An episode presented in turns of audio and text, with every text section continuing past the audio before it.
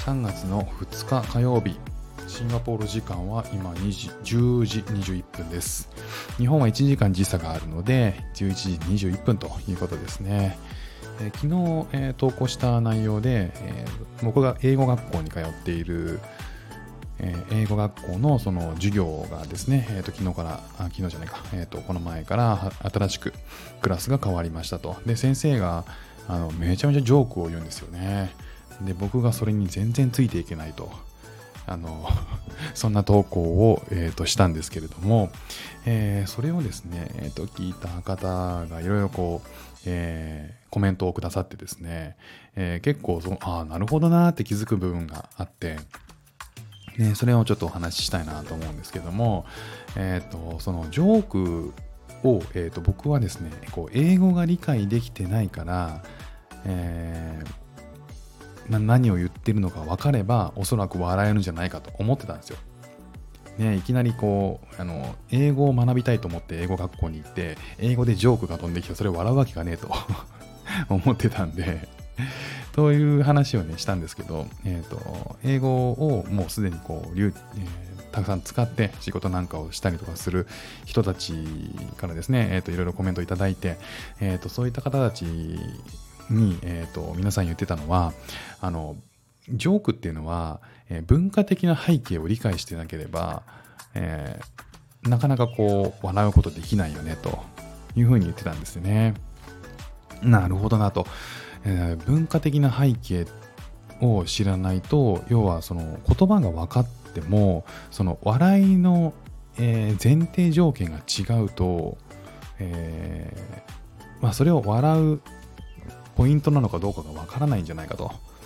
ね、いうことだったんですよね。なるほどなぁと思ってで、その、えっ、ー、と、それを聞いたときに、こうあの英語動向っていうよりも、えっ、ー、と、その国のごとの、その笑いのツボとか、えっ、ー、と笑うってなんだろうみたいなことにめちゃくちゃ興味が出てきてですね、えっ、と、これから、あの、その笑いっていうものについても、あの、定期的にちょっと考えていきたいなと思って、えー、と収録残しておきたいなと思いました。えー、とネットでちょっと調べたところですと、えー、日本とアメリカの文化の違い、えー、とジョークの違いについて書いてる、えー、記事っていうのは結構見当たるんですよね。で、それを読んでみると、えー、まあ結構いろんな人が悩んでるというか、これ違うよねみたいなことを言ってて、えー、例えばこうアメリカのねコメディドラマでフルハウスとかフレンズとかね、えー、とそういったのを見た時に見ていた時に笑いどころが全くわからんというのとかなぜ今のタイミングで、えー、こう観客の声が笑い声が入ってくるじゃないですかああいうのって、えーと、それなぜこのタイミングなのかわからないと言ってる思ってる人結構やっぱいるんですよね。で僕も、えーと、映画館とかで、えー、洋楽を見ててあのここのタイミングで笑うって声出して笑って笑ってる人があの結構こう外国の方だったりするのでそういうのをちょっと思い出しましてですね。でまあそれが一体なぜ笑えないのか、えーといろんな方がですねいろんなあの本を出したりネットの記事を書いたりとかしてました。でえっ、ー、と大きくえっ、ー、と皆さんが共通して言ってるのはえーその文脈の違いですね。こう文化的な背景っていう事前的な知識もありながら、えー、文脈の違いっていうのが結構あるのかということでしたね。えー、文脈ってまあ、あのえっ、ー、と、これは、え、文化学者のホール氏、え、が、えーと、話していることによりますと、えー、言葉、その言葉が直接持つ意味とは別に、さらに共通意識として付加されている情報のことを、まあ、コンテクストと呼びますと。まあ、それは文脈のことですね。例えば、大阪のおばちゃんという言葉が指す意味は、直接的には大阪在住の女性という意味しか持たないけれどもさらにそのイメージから、えー、日本人であれば元気なとか推しの強いとかおしゃべりなとかよくわから笑うとかね、えー、そういった情報も一緒に入ってきますよね。ですけどそれを外国人に、えー、大阪のおばちゃんというふうに言葉として伝えても単に大阪在住の女性という意味しか持たないと。ね、それ以外の情報ってのは一切含まない、え、言葉になって伝わるということですね。すべての国がそれぞれこのようなこう文脈を持っていると言われているよということなんですね。だからこう笑いっていうのはこのコンテクストと非常に密接な関係にあって日本で日本は特にこのコンテクストに、え、笑いに対してこのコンテクストが重要になってくるということなんですね。で例えば日本で大日本人がよくあの好きで見ていたりとかやったりとかするあるあるネタってあるじゃないですか。それなんかも特に象徴として、象徴していて、えー、このコンテクストを共感している者同士だから笑えるっていうのがあるらしいよく、例えばサラリーマンあるあるとかね、えー、なんかこう、夜更かしあるあるとかね、えー、そんなことを、えー要はその短い言葉の中でなぜこう笑い合えるかっていうとその、えーと、夜更かしとかサラリーマンとかっていう文脈の中に、えー、共感できるコンテクストを、えー、同じその共感する情報を持ってる人同士だから笑えるっていうね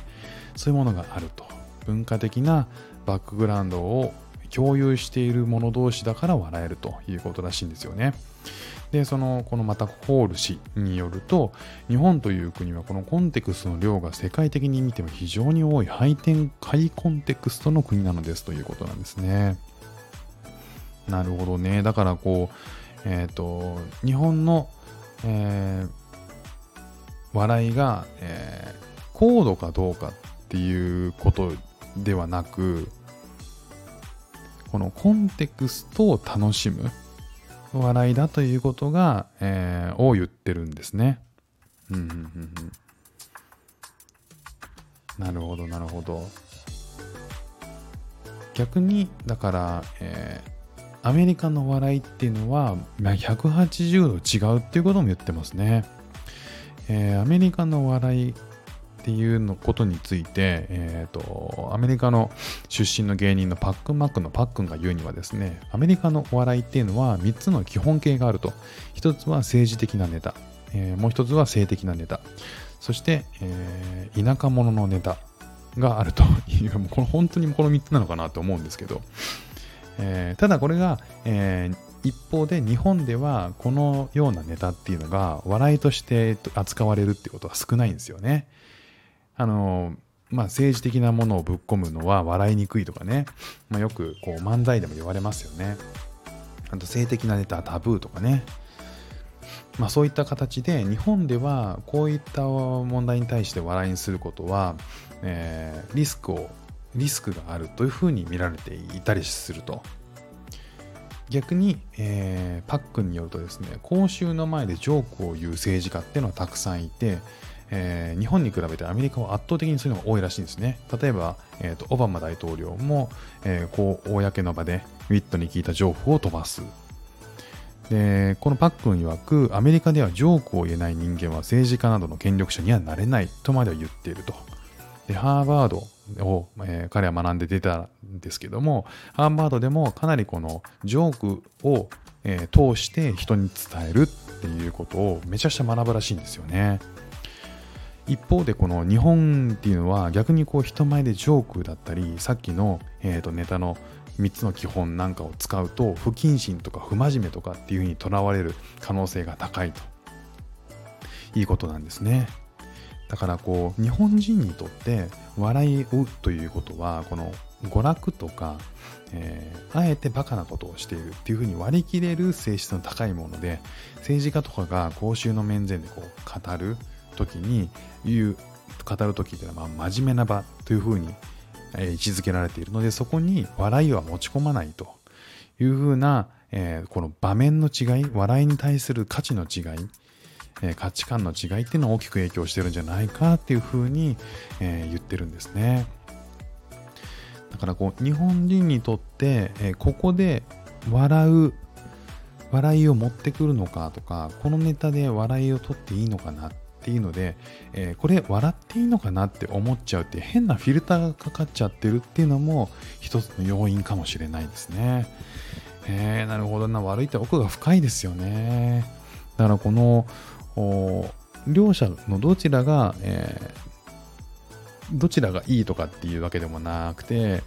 えー、この笑いっていうものに対する価値観の違いっていうのは結構僕今後、あのー、いろいろもうちょっと勉強していきたいなって思うきっかけになりました。いろいろね、コメントいただいた皆さん本当にありがとうございました。えー、もっとね、こう、まあそもそも、えっ、ー、と、その背景が理解できても英語ができないとどうしようもないんで、引き続き英語頑張っていきますという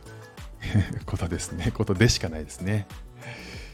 ということで今日も、えー、聞いていただきましてありがとうございました。ではまた。